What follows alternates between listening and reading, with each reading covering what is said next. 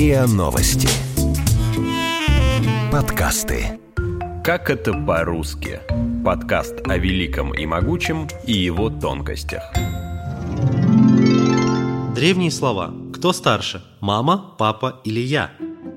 На протяжении человеческой истории языки народов меняются, слова приобретают иные формы, меняется их значение. В одних странах для какого-то явления существуют десятки определений, а некоторых слов нет вообще. Но есть как минимум три слова, которые есть во всех языках, и они стары как мир. Ученые считают, что слово «мама» появилось еще до возникновения у людей членораздельной речи. Оно произошло от детского лепета. «Ма» – это первый слог, который произносят дети, потому что он самый простой. Младенец непроизвольно повторяет слог «ма» при виде матери, которая в жизни маленького человека занимает самое важное место. Ведь мама была главным человеком в жизни малыша с первобытных времен. Он проводил с ней все время, пока папа охотился и защищал семью от врагов. Вначале он произносит эти звуки неосознанно, но мать, услышав заветное «мама», тут же спешит к своему ребенку. В результате у него формируется условный рефлекс. Чтобы позвать мать, нужно произнести «ма-ма».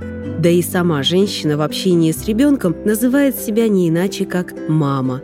Так простой набор звуков приобрел реальное значение и стал относиться к самому близкому человеку малыша, его матери.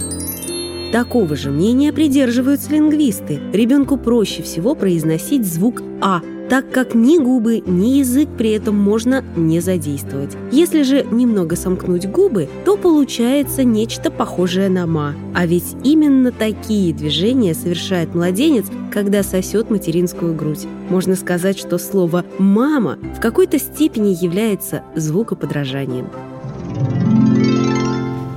Это губные звуки, их очень легко произносить, тем более для малыша, который только учится говорить. Дело не в том, что в первые месяцы жизни малыша родители проводят с ним очень много времени, а дело в самих звуках «мама», «папа».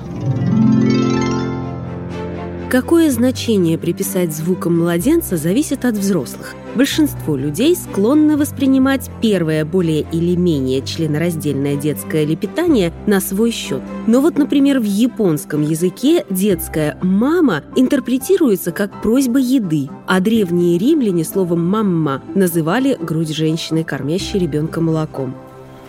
В разных языках слово «мама» звучит похоже. Наверное, это связано с легкостью произношения. Но не все дети первым говорят именно это слово. Все логично. Это самые главные близкие люди в жизни ребенка. Они удовлетворяют все его потребности, от них зависит его жизнь. Но очень часто первые слова малыша бывают совсем другие. У моей дочери первое слово «баба».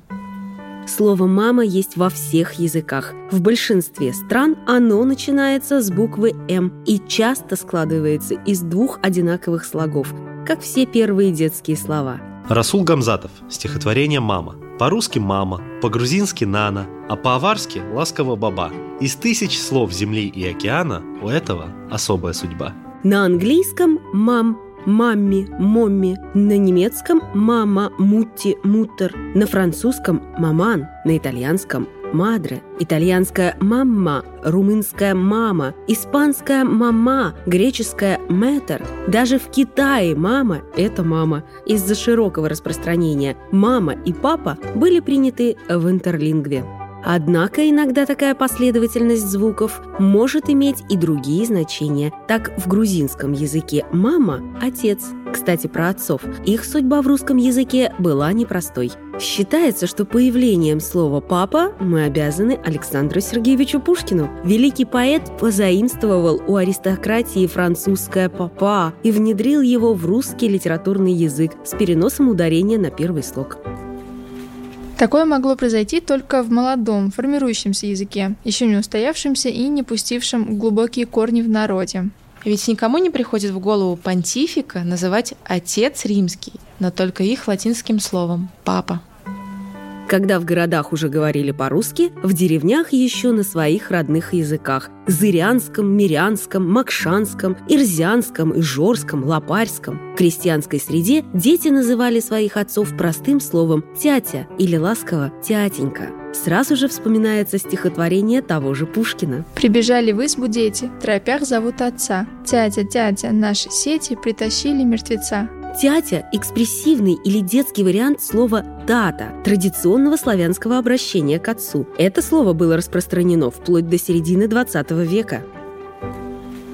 Мой сосед, родом из Тверской области, рассказывал, что у них дома до 1957 года тоже говорили «мой тятя». А когда он пришел из армии в 1960 году, сестры тятю стали называть папой. Ему было чудно и непривычно. Моя бабушка всегда говорила «тятя», рассказывая о своем отце. Было много других интересных старых слов, но «тятя» мне особенно запомнилось нежно так. Есть несколько версий происхождения этого слова. Энтомологические словари объясняют его происхождение детским лепетом, как в случае с мамой. Среди лингвистов нет единого мнения. Одни считают, что «тятя» восходит к индоевропейскому слову «тата» или древнеиндийскому «татас», что означает «глава семьи», «кормилец». «Тата» в значении «отец», «папа» есть в хорватском, сербском, польском, болгарском, боснийском, македонском, украинском, румынском, чешском. Сторонники этой версии объясняют, что в русском языке детская речь придала мягкость согласным и получился «тятя». Согласно другому предположению, слово «тятя» пришло к нам из тюркского языка, где слово «ата» переводится как «предок». Именно от него, опять-таки по одной из версий, произошло слово «атаман», которое позаимствовали наши казаки. Если же дети не обращались к отцу, а говорили о нем в третьем лице, то кроме слова «тятя» говорили «батько», «батя». Слово «батя» славянского происхождения. Изначально им называли старшего брата. С течением времени его стали адресовать старшему родственнику в семье, а затем отцу.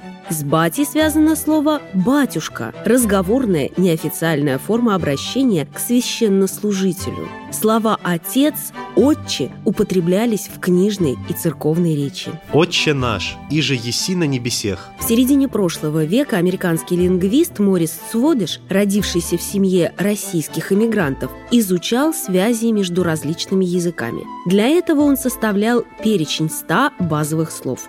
В списке Сводиша для русского языка на первом месте, как ни странно, стоит не мама и не папа, а местоимение «я». Лингвисты считают, что ему не менее 40 тысяч лет.